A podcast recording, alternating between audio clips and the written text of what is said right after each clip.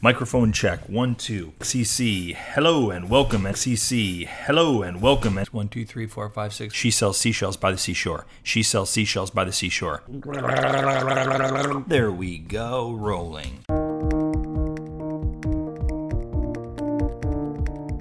I don't think I ever really had a genuine ambition to swing people from one set of beliefs to the other. I mean, I, you know, I have my own beliefs, and if someone showed me a film that was very far from my own worldview, I'm not sure, you know, how open I would be to that. Hello, and welcome to The Documentary Life, a show that sets out to inspire and inform you on how to best live and lead your own documentary life. I am your host, Chris G. Parkhurst, and this is episode number 30. And it is brought to you by Barang Films, proud creators of documentary film, the Documentary Life podcast, and the Documentary Academy, our industry changing A to Z documentary filmmaking program that will transform you into the documentary filmmaker that you've always wanted to be. Find out more at thedocumentarylife.com slash academy. If this is the first time you've listened to TDL, you've come to the show at a pretty appropriate time, not only for your own doc life, but for the show itself. And if you're a regular listener to the show, who I like to call it a doc lifer, well then you already know why this particular show it's a special one. You see, episode 30 marks a very important evolution in what is quickly becoming the story of the documentary life. For it is this very episode in which we officially join the ranks of the weekly podcast. Yep, from this point forth, a brand spanking new episode of TDL, well, it's going to be made available to you on a weekly basis. Now, many of you are well acquainted with the original format of the show, and if you're new to the program, I'd encourage you to go back to the archive, which can be found at www.thedocumentarylife.com, and listen to any, if not all, of the 29 past episodes. The show was bi weekly, and the format alternated between a show entirely hosted by myself followed by the second show of the month, which was a shared conversation between me and a fellow doc industry guest. Some past topics have included five ways to finish your documentary film, filming documentaries overseas, and how to best run your Kickstarter campaign. Past guests have included the likes of film fundraising guru and author Morrie Warshawski, DesktopDocumentaries.com founder and curator Faith Fuller, internationally recognized professional storyteller Joel Ben Izzy, and award winning filmmakers from all over the globe like New Zealander Costa Botes, British docmaker Richard Wiley, and Americans Lydia B. Smith and John Pirozzi. These are just a handful of the fantastic topics and doc industry guests that we've had here and that have helped shape what the documentary life was, is, and will be. And while the show certainly cannot really exist without the aforementioned content or guests, there's one thing that has shaped this show, not to mention has encouraged us to move to a weekly format more than anything else. And that, my fellow doc lifers, that is you. Now, to illustrate this point, let's take a quick humble look back where and how this show started and how far it has come along. It was 29 episodes in just over a year ago that the documentary life made its debut. Hello, hello, hello, and welcome to the very first episode of The Documentary Life, a podcast with a cheap handheld mic, a very basic mixer, a Zoom recorder, and a stern, bit too calculated voice that no doubt harkened back to my early days in radio. I assembled the very first episode of TDL. After that, I released four episodes of the show in a two week period before settling into the bi weekly format. Early on in the show, I was so excited to be talking with other filmmakers who I looked up to and or had similar filmmaking experiences with like John Pirozzi, a doc filmmaker who like myself had spent much time doing doc work in the country of Cambodia, or someone like Lydia B. Smith, who against all odds found a way to make a living off of her first documentary film, Walking the Camino, by essentially building a grassroots campaign that allowed her to gain a dedicated and loyal following of people that not only helped financially support the film, but would come out in droves to watch as she toured with the film all over the United States. If that early inspiration and education weren't enough, something magical happened fairly early on when I started receiving emails from people who were shockingly listening to the show. These emails were often filled with thank yous for the show and encouragement to do more. They sometimes even contained personal stories, which detailed some of their own challenges and triumphs with documentary filmmaking. These stories both inspired and elevated me to not only continue doing the show, but also to keep doing better and bigger things with my own documentary life. And when I shared a few of these emails on the show, those stories then inspired and encouraged others to keep doing the same. So, although it wasn't a regular thing on the show, I tried to share emails as much as I could. So, people who were not only listening to the show, but they were encouraged and inspired by it. And even better, they were starting to share their own experiences with others, thereby planting the networking seeds of a group of like minded individuals, all of us with one common passion documentary film. Now, early on, I made a conscious decision not to focus on numbers, right? Namely, subscribers and downloads.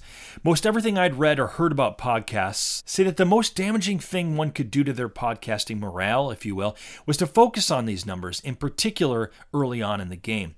So I put my energies into just putting out the kind of content that I thought would not only be interesting and fun to create, but would be valuable content that other documentary filmmakers, or doc lifers as I started referring to them as, could use in their documentary films and their documentary lives for that matter. But I'd be lying if I wasn't sneaking peeks here and there, just to see if more than the few people who had written emails were actually listening. So, just for the sake of fun, I'll share with you some of those numbers. In the first two full months of TDL's existence, so say July and August of 2016, though we'll also include the tail end of June, which was eight episodes total, the number of times that you downloaded the show, the number of times was 551. Now that number really took me by surprise. Sure, it was eight episodes, so a lot of shows were available for download, but to me, half a thousand downloads in the first couple of months of a show's life, well, I was pretty excited and thankful for that. So I kept creating the content kept reaching out to guests and kept sharing the occasional emails.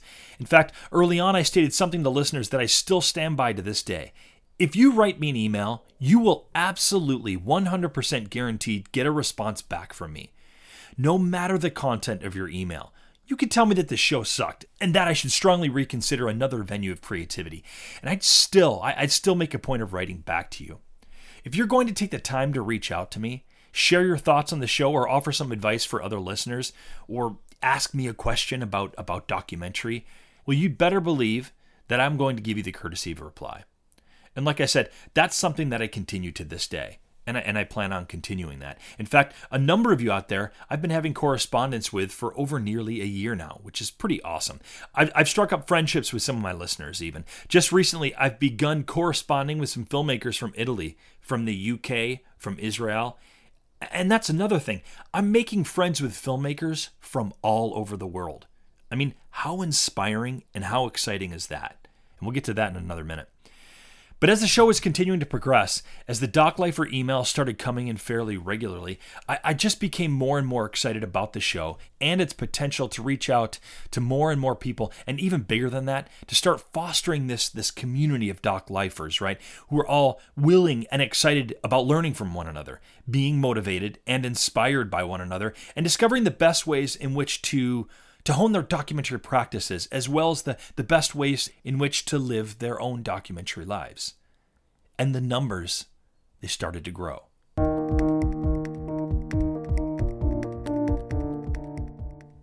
September and October brought in another 1,649 downloads. You know, that, that, that, that was over three times the downloads from the very first nearly three months. We finished the year strong with 827 downloads in the month of December alone.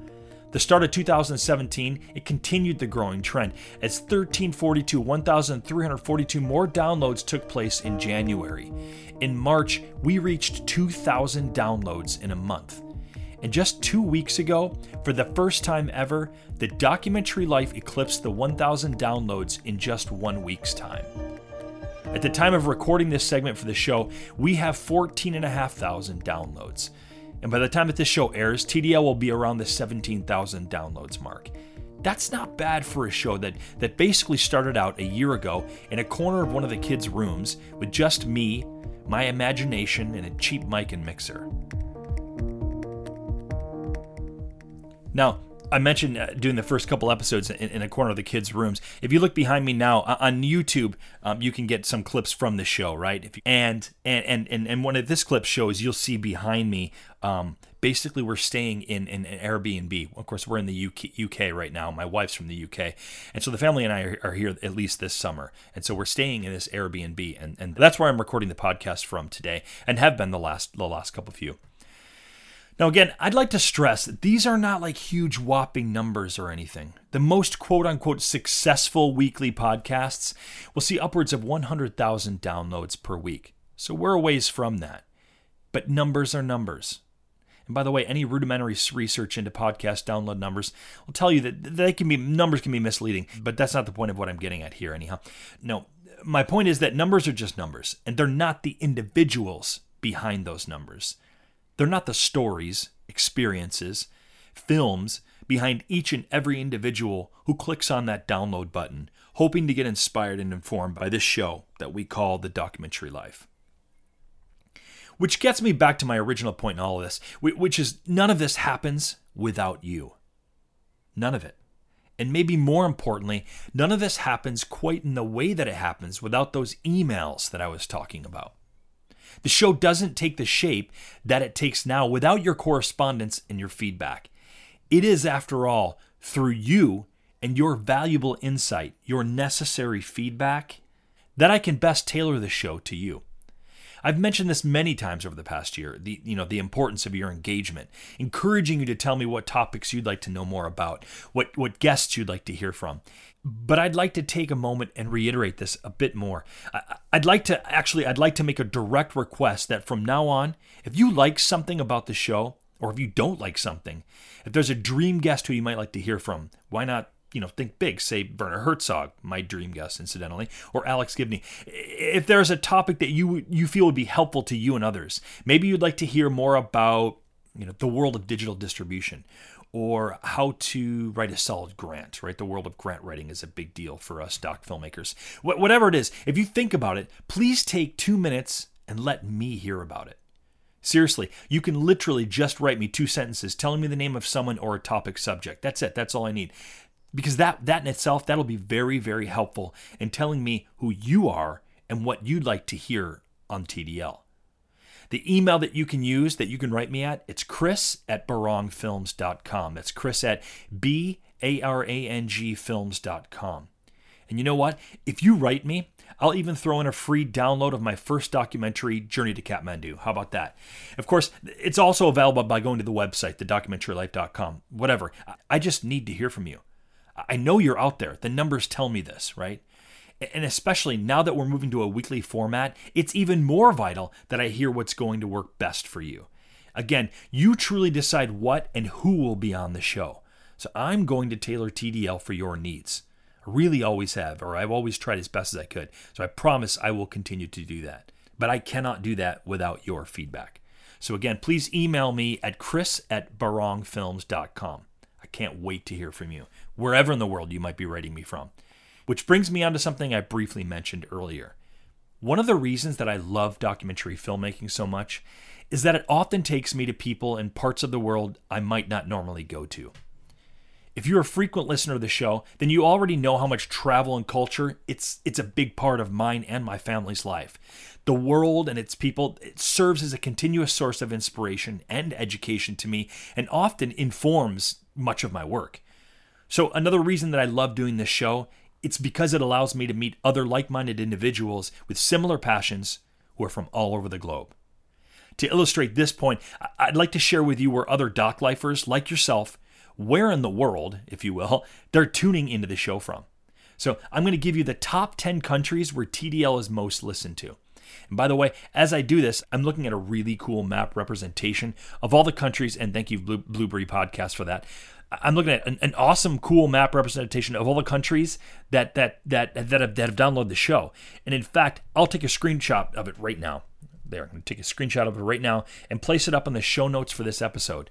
Again, the show notes for all episodes can be found by going to the website, which is thedocumentarylife.com.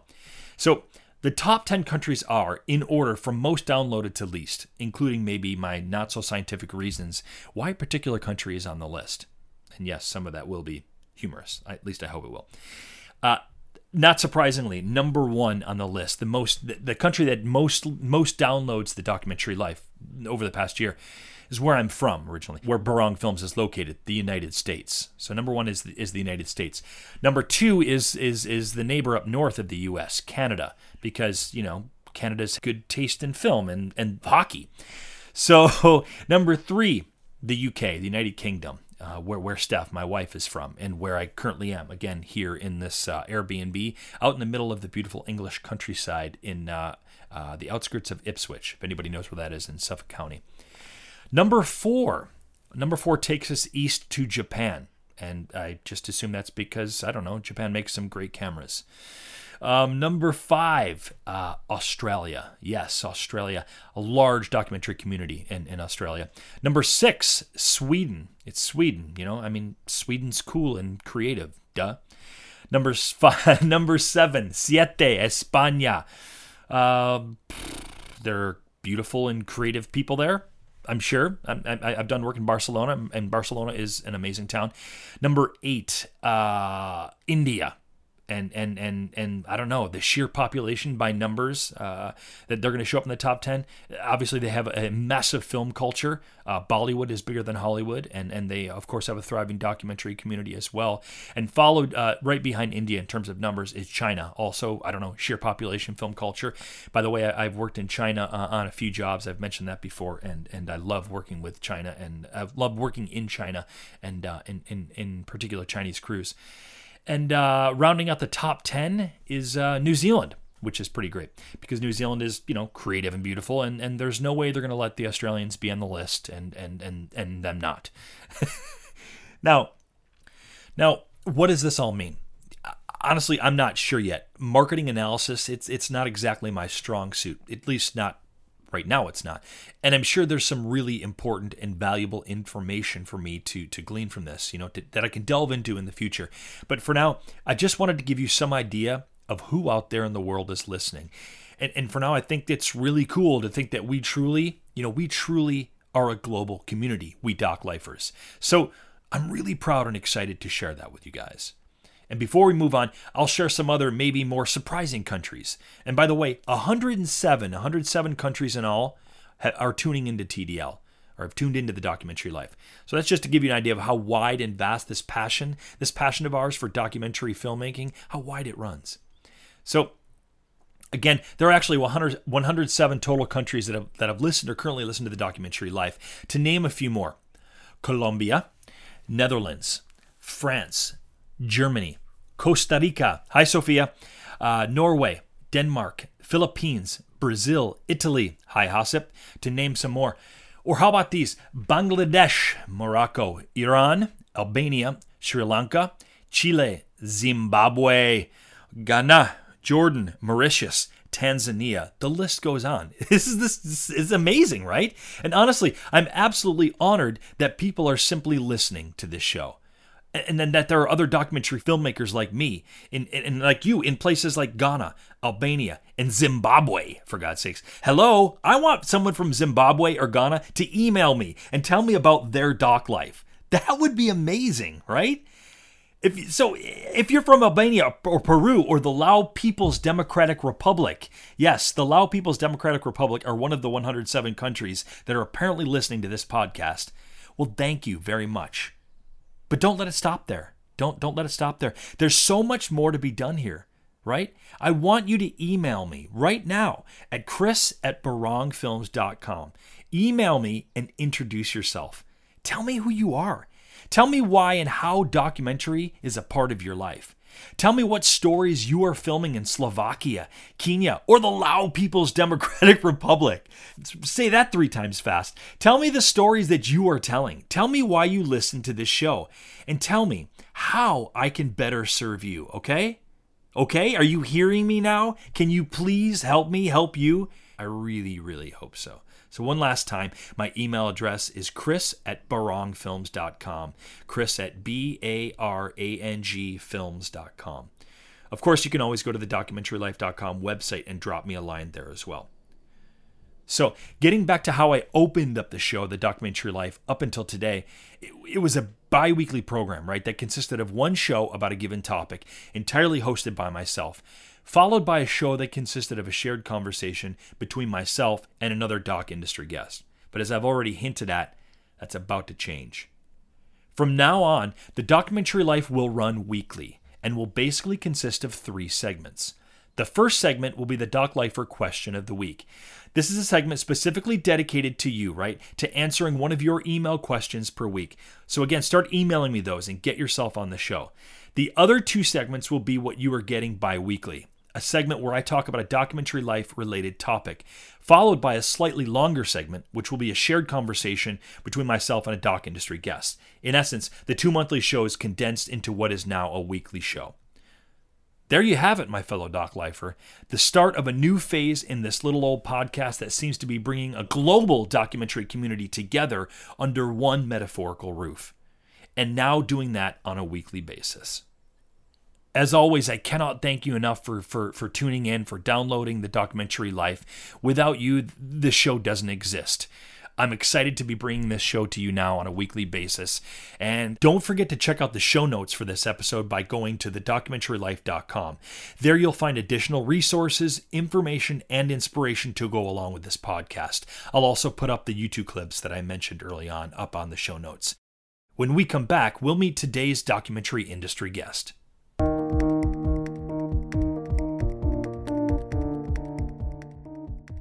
After I premiered my first documentary film, Journey to Kathmandu, a film that took nearly five years to make, I remember feeling elated and exhausted. Is there any other feeling like the first time you show your completed doc film to an audience? I don't think there is.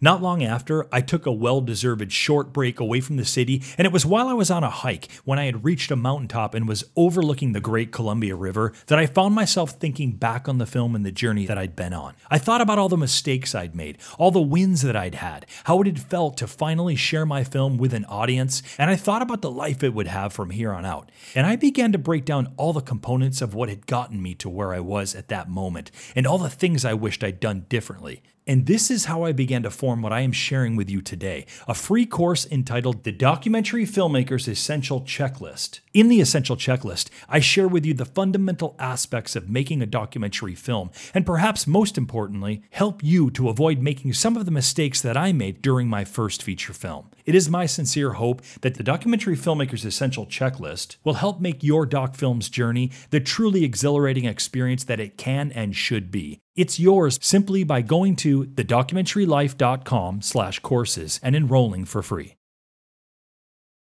Hello. Hello, is this Shaleece? It is. Shaleece. Hi, Chris. Hi, how are you doing? I'm well. How are you? I'm doing pretty well. Thank you so much for agreeing to be on the documentary life. Excited to have you joining us today. You have a lot to offer our community. And um, yeah, thanks for agreeing to be on the show. Thank you so much. I'm happy to be here. Shaleece, uh, I think a good way to start this will be to talk a little bit here briefly about your background and from and from what I have gathered from the from from the research that I've done.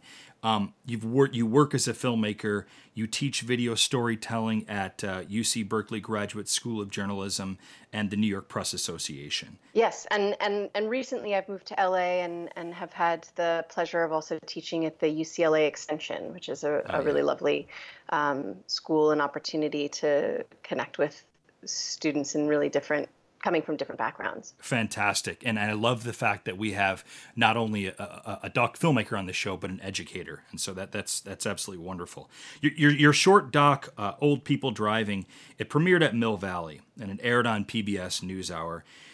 Uh, 2015 Film Independent Documentary Lab Fellow, you were, as well as a 2012 um, Working Films Fellow.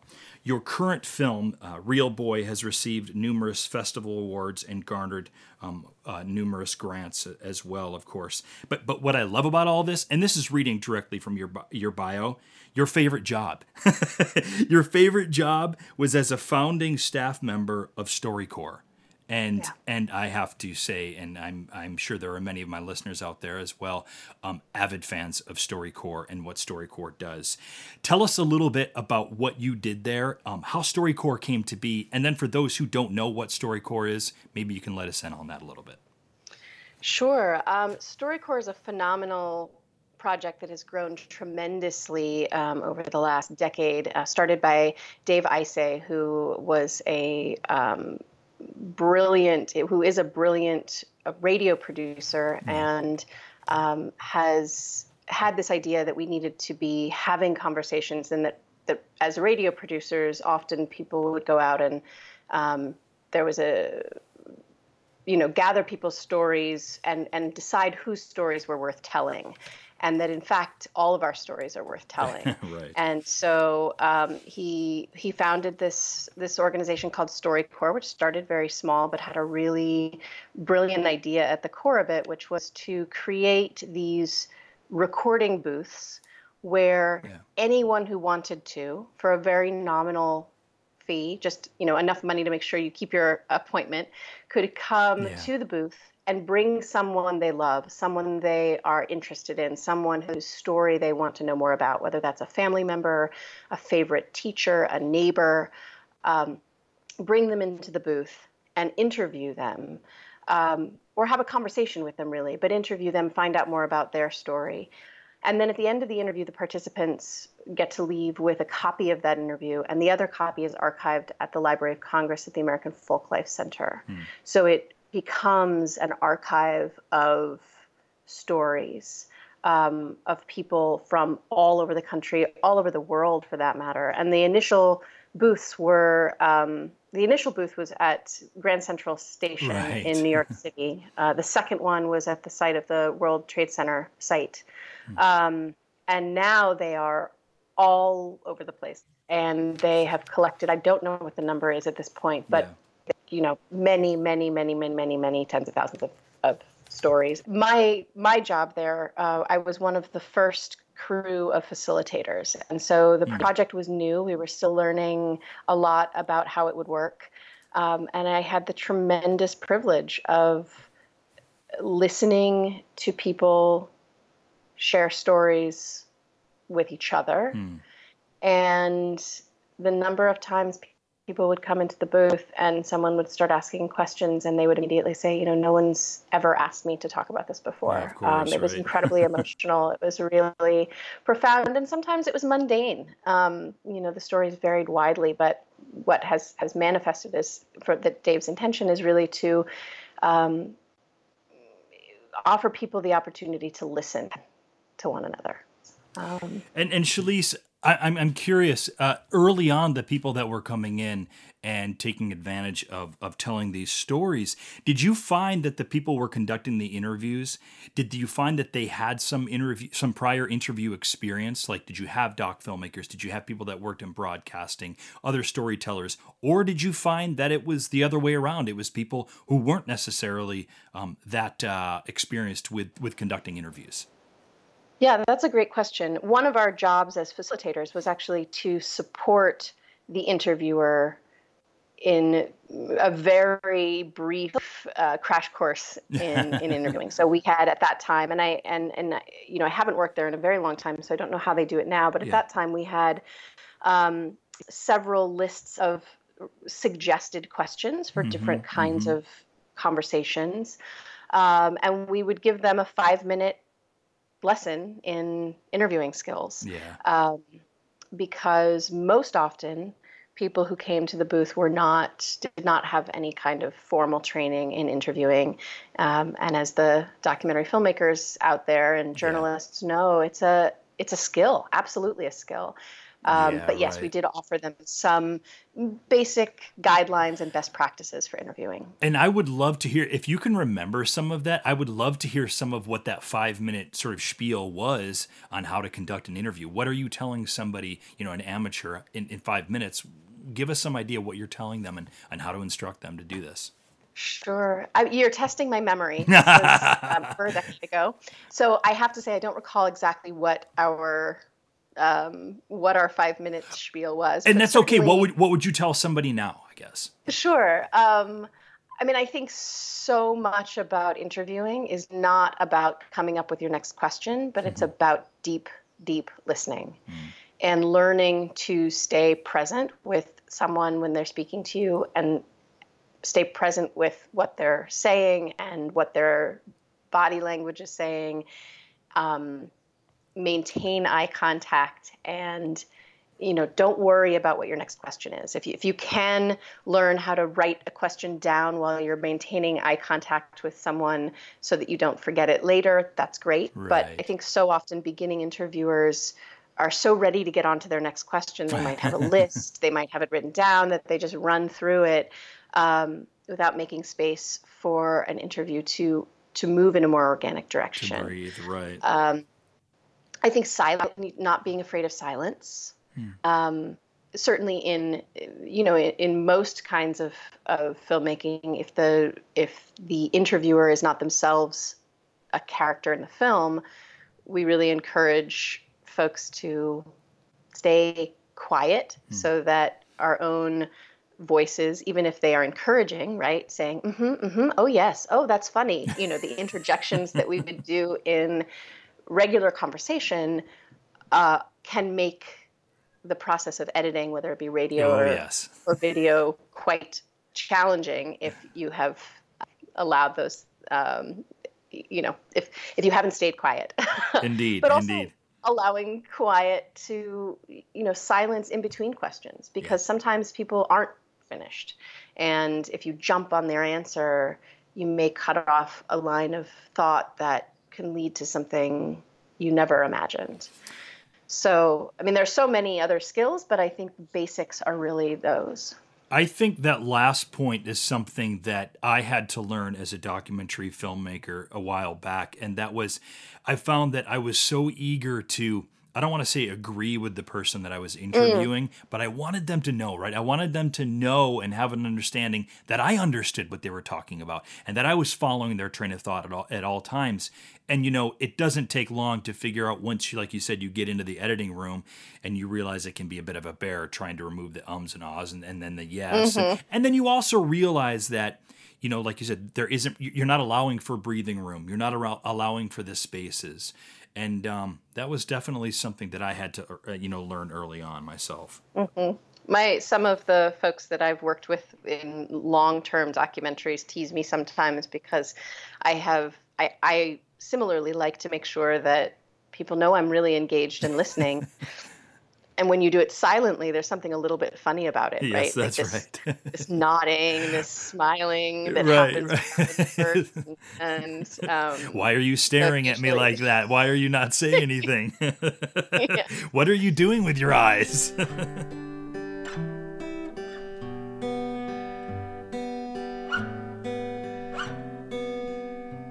um, it's Friday, July 27th, and I'm a little over two months on testosterone. Two months and six days. And my name is Ben. Because I changed it. This is how I'm going to explain it.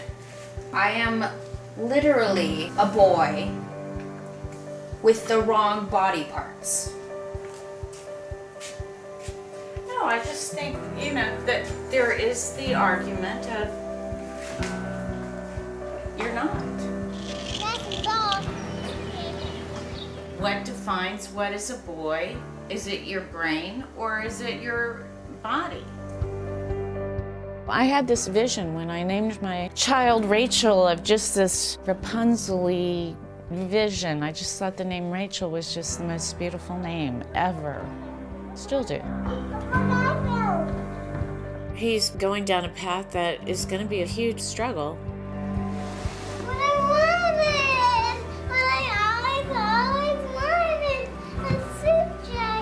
All I really want is to, like, I just want to be loved by my family. And I think that for my family, it's not as simple as that. I mean, it's complicated for them. The mentorship I have with Joe is unreal. We struggle with addiction, we struggle with so many of the same things. Yeah. And that gives me hope that I will come out at least half the man he is.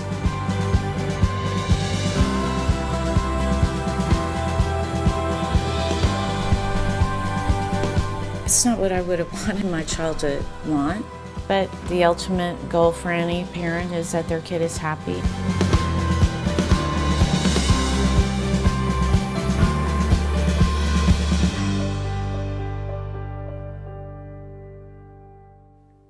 And Shaleece, that feels like a perfect segue into talking about Real Boy. Maybe what would be helpful, Shaleece, give us um, a short sort of uh, synopsis of what Real Boy is about.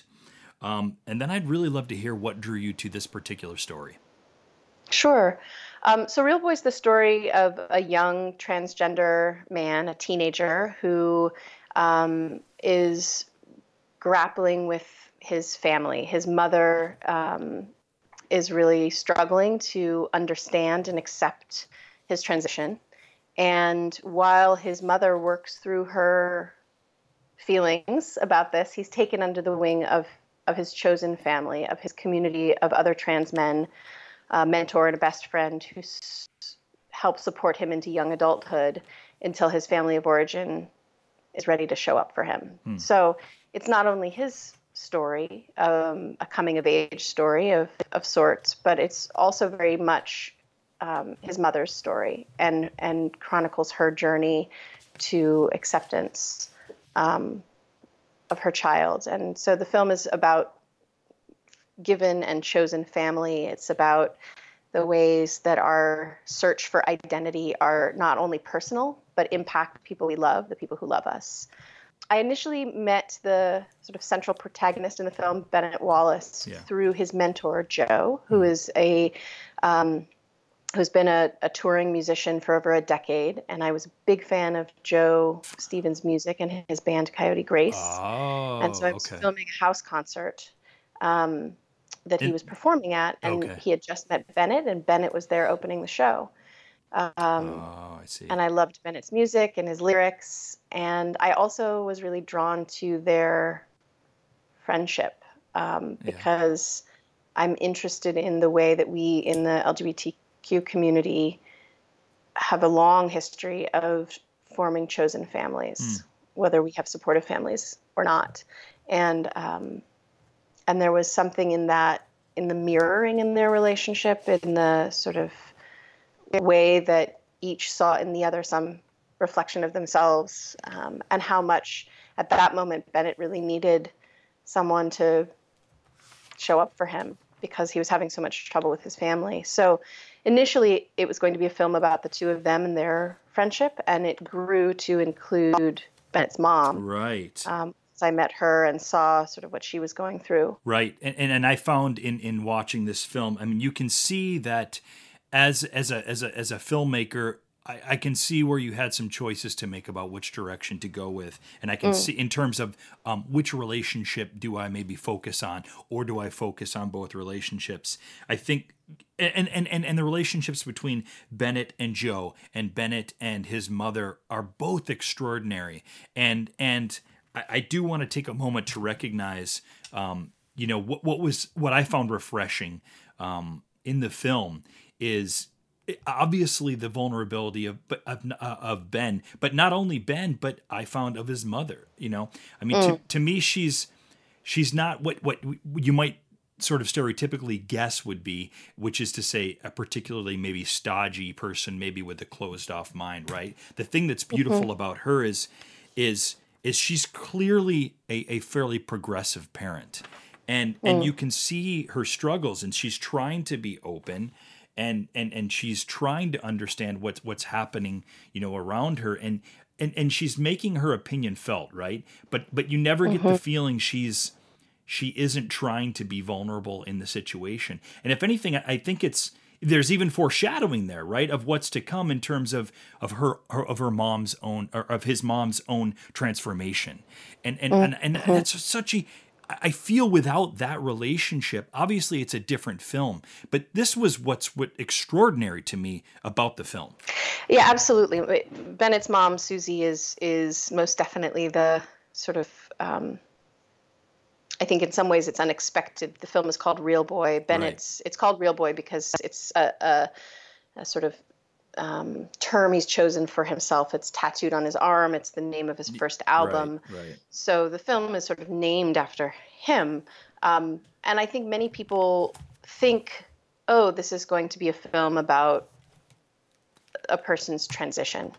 Yes. Um, when in fact it's really not. Even though Bennett's, we follow all of these relationships during the period of his transition Right. um, because it's there's a lot of heightened emotions going on for everybody but it's it's not about his transition. He already knows who he is. When we meet him he's really clear about who he is in terms of his gender but he's also an adolescent at that point and we get to watch him grow into young adulthood.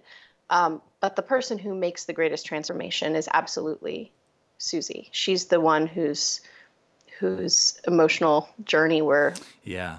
We're charting, right? And Yeah. and also Bennett's relationship with his mentor because Joe, Joe, he starts right. out and Joe is, you know, Bennett looks up to Joe and Joe Mm-hmm. is so amazing and can't do anything wrong and is perfect and he wants to grow up and be just like Joe and he's you know, there's this adulation um, in that relationship. Um, and as time goes by, they, you know, and Bennett grows up, they become more like peers, Yeah. but also we see that Joe is fallible and That's that Joe right. has his own demons and that Joe also needs not, you know, is not only in the position of mentor, but needs himself needs support. And so that relationship shifts. Um, and I think that that's what's what is interesting to me. That's what I'm what I like to make films about are messy, complicated relationships because we all have them.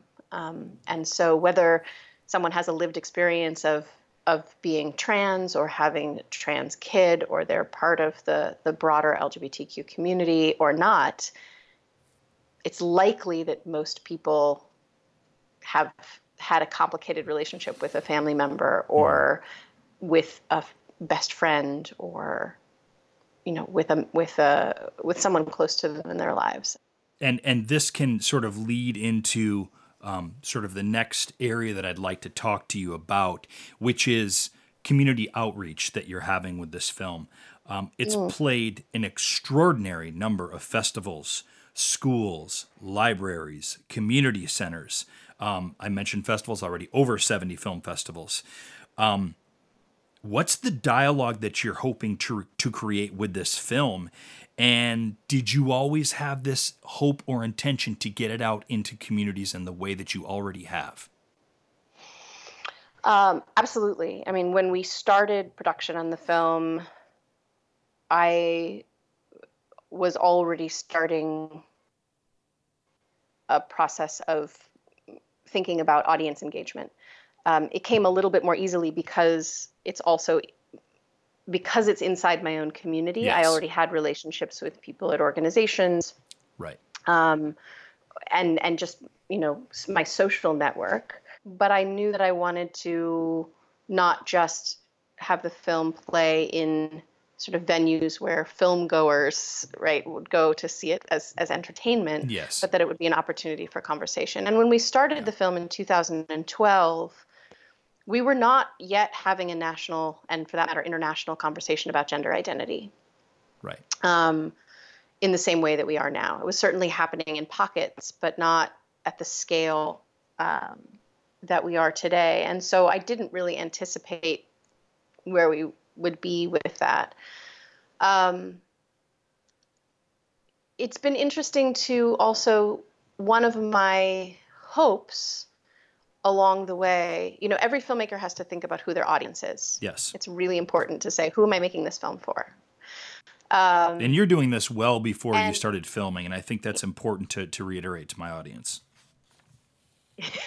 Yes um, I, and and it can be really tricky if if, if you're just making because it's interesting to you but you don't know who your audience is. There's so many choices that get made along the way that are really about that. And with this film in particular i thought about it a lot but i i wanted very much to reach both the sort of queer and trans community or at least the community that i was part of and wanted you know, it was very important to me that the film spoke to them and didn't feel like a, a film that didn't resonate. I wanted it to resonate um, within inside of community, but I also wanted it to be accessible to a broader audience that was open-minded and interested in learning more Yes. about gender identity and trans issues more broadly, but was outside of that community. And Yes. so it was a very careful dance in that That's way. interesting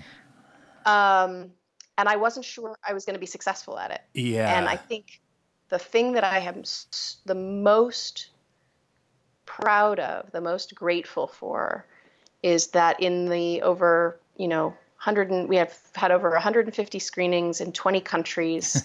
We've now had a broadcast on Independent Lens on PBS, which Yes. is reaching.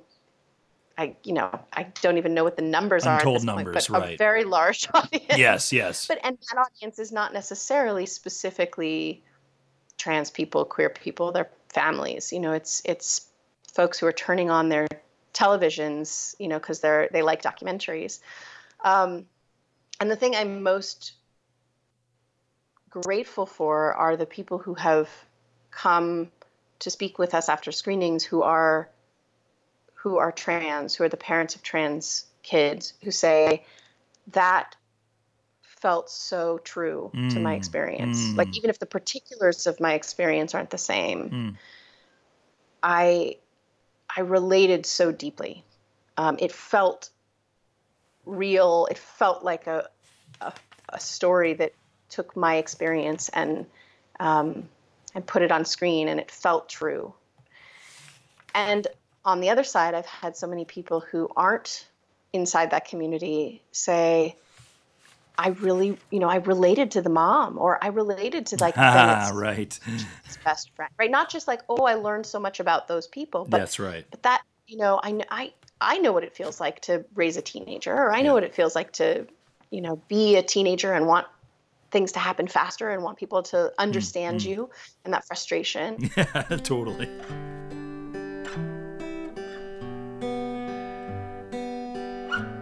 There seems to be a segment of the audience that was not mentioned, and that perhaps would be a segment of the population that maybe don't at all agree with um, gay rights or gay marriage or the transgender community.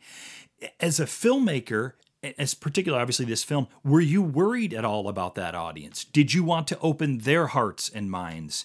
Was that a concern of yours, or did you just think, you know what, they're they've already sold themselves down the river in this direction. Forget about these people. We don't need to try to reach them. Or or did you really think about, I would love to be able to open them up a little bit, right? Yeah, and I think something that I've learned through not only this film, but I think through witnessing the distribution and audience engagement paths of many films, Yeah. um, is that that is a very difficult thing to do Right. because right. unless you unless your film is part of a some sort of mandatory you know someone's going through a training and they have to watch it or they're you know unless they're watching it against Yeah. someone else is saying you must watch this film and you don't have a choice Right. and even still you can't make someone you can't force anyone to do anything that they No. don't want to do No, no. no. um, and so what I've learned, and we we have taken this film to places in West Virginia and Western Pennsylvania, and you know throughout the Midwest and the South, places that are very yeah. politically conservative. Yes. Um, and I thought, well, this will be really interesting. We'll see who comes and what kind Oh, of conversation totally. we have. And what I discovered when I got there was the people who show up are people who have a reason to be there. Yeah.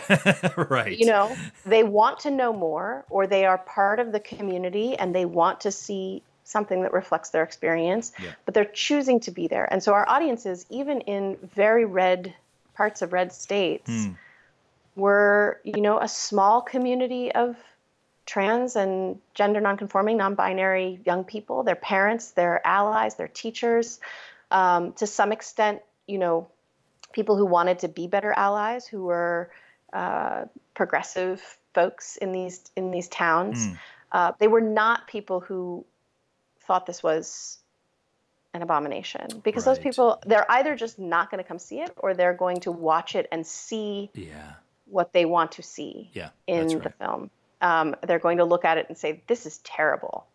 Um, so I don't think I ever really had a genuine ambition to swing people from one set of beliefs to the other. I mean, I, you know, I have my own beliefs, and if someone showed me a Mm, film that that was very far from my own worldview, I'm not Yeah. sure I would, you know, how open I would be to that. Right. However, we we very much had a, hope of reaching people who were just outside the choir. Yes. Right? The folks Yes. who, like, the way I thought about them was like, maybe they're not, um, maybe they themselves don't have, you know, they don't have a trans kid, but maybe they their their child goes to school with a kid who's transitioning and they don't really know what to think about it. Mm. They're not totally opposed, but they kind of wish they knew more and they want to be able to have a conversation with their kid about it and they're curious and a little maybe they feel a little funny about it. In some ways, people who feel very much like Bennett's mom Susie does at the beginning of the film. Yeah, that's right, right. Well, and I feel like you could have some some conversations, and you probably already have with with other fellow doc filmmakers who are handling material such as you have, and and I have one in particular. Um, that I, that I know of that's a listener of this of the program. Uh, so I would say to you, Shaleece, as a fellow doc filmmaker who has who has now done a film about a topic that may be controversial for some, um, and and now have been touring with this film, if you will, for a while. Um, I'd say, what do you recommend for another filmmaker who may be also doing a doc dealing with sensitive or controversial issues, um, maybe in a challenging environment, say that's not even in the U.S. And I say this to give you some backdrop of um, I've got a young uh, doc filmmaker, and she's based down in Costa Rica. Sophia, if you're listening to this, this is for you. Um, is working on a doc about one of the first gay marriages, a lesbian couple in Costa Rica, A- and in a place certainly where gay marriage is is not is not is not recognized by either church or state. Um, what would you what would you say to someone like Sophia about perseverance, or maybe the importance of what she's doing? Um, well, th- I want to go back to something you said at the very beginning of our conversation, which is about community. Um, and I think it is so important when you're making a film, any film really, but especially a film that may be challenging to make in some ways, that may be challenging subject matter, is to reach out not only to fellow filmmakers um, who are going to have uh, different kinds of advice and support Yes. um, to build that community, but also really to build your community of folks inside the community of the story you're telling, right? Not just the people who are in the film, but really um, as much as possible to to build relationships with with those people Yeah. because they know their world better even though you are sort of learning deeply about something that's outside of your experience, they will always have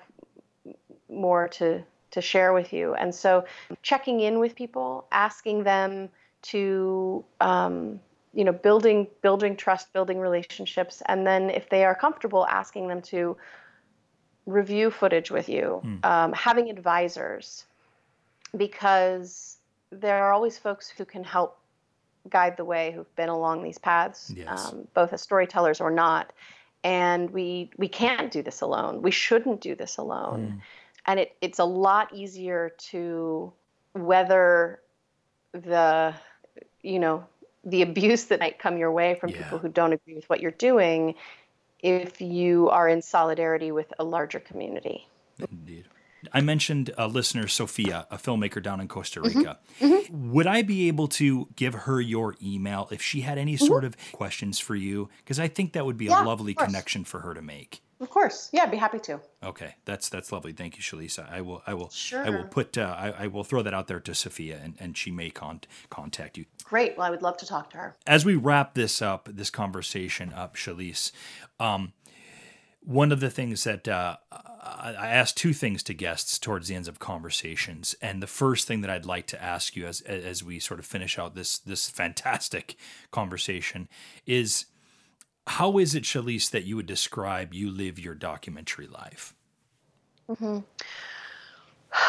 Well, it it shifts and changes over time, but I um, I teach. I teach both, you know, in sort of school, college, and grad school settings, but also I teach workshops Yes. um, for mid-career journalists and people in um, marketing and communications, or people who are coming from, say, reality television and want to make documentaries. Yeah. Um, I also produce for other people. So Yes. when I'm not making my own films, or sometimes simultaneously, I'm also working for other filmmakers using my skills and, and talents uh, to, to help support their work, Right. um, which which pays some of the bills Yes. um, and I continue to distribute previous films, self-distribute previous films that I've made. Um, and I also have found that for me, one of the things that I can do to make a sustainable life is keep. I've had the tremendous opportunity and privilege to keep my expenses relatively low. Aha. Um, so for a number of years, it was a matter of having, you know, really affordable housing Yes. and um, not going on vacations or yeah. um, eating out a lot. And so if, you know, I have to make less to yeah. afford a more, a less expensive life, I guess. Uh, that can be difficult living in the cities that I have lived in. I was in Oakland 12 years and recently moved to Los Angeles in part because Oakland got too expensive. Isn't that, isn't that crazy? you, you, you left Um. Oakland for LA because LA was cheaper. It's it's just It's insanity. true. It's true. And certainly there are many less expensive places, but Yeah. this is where my family is and Yeah. my community is. Yeah. Um, you know, shooting, producing, teaching, and then when I have the opportunity to focus on my own film, then I can do that um, usually through you know getting the film funded enough to be able to pay myself a little bit Yes. along the way. Yes, and I think that is something that people tend to um tend to forget is and and I and I am constantly working on this myself and reminding others that make sure that when you you know you put together your budgets for grant proposals and any sort of budget that you're doing for your projects make sure to include your time because absolutely. you've got to pay yourself you know this Right. you're you don't work for free so come yeah Right. yeah it's important And typically, as a director, even if you pay yourself, you'll never, you know, if you break it down to an hourly wage, it's never going to be. it's never going to be minimum it's always wage going to be really right. But I do think it's really important, and I think as Yeah. someone who's been on many review panels for grants, Mm. um, one of the things that reviewers think about and look at, look at is your budget. And if your budget Yes. is saying, "Oh, I don't really value my own time," or "I'm not going to pay myself," or you know, I'm not going to pay people on my crew very much. I'm doing this on the, you know, on the super cheap. There are a lot of grants Yeah. that will see that as a red flag yeah um, yeah. because they want to know that you're going to pay the people who are making the film, including yourself, right um, and that it's sustainable. Yeah. And so it's you know it feels a little bit counterintuitive, but oftentimes, you know, it's the it's the filmmakers who've been able to figure out how to how to pay themselves and their crew properly who yeah are more competitive. And that, of course, isn't the only factor, but yeah um, but it doesn't make you more competitive if you are are doing it on the cheap. Right, right. Actually, that's that that last bit of advice is is very very valuable to um to the Doc Lifer community. Uh, Shaleece, tell us how how and where we can see Real Boy. Sure. So, um, Real Boy will be released uh, digitally sometime, likely in the fall. Um, but we will have specific dates available. If you go to our website, which is realboymovie.com, you can see where the film will be screening. Um, we have screenings happening all around the world currently. Um, and also, if you sign up for updates, we can let you know when the film will be released digitally Yes. in your region. Um, you can also host your own screening. There, there's a, an opportunity to do that also on realboymovie.com. Awesome. And um, the film is currently available for educational use and will eventually also be available on home DVD. Shaleece, again, I can't thank you enough for this conversation. I'm excited for the episode to air, and uh, yeah, thank you so much for being on the documentary life. Thank you so much. It's been a pleasure to talk to you. Take take out anything that's un, un, uh, inarticulate or rambling. So half of my end of the conversation, not a problem. no, no, no, no, no, no. awesome. Have a great day, and uh, and you, uh, we will be in touch. Thank you very much. Appreciate it. All right. Take care. You too. Bye.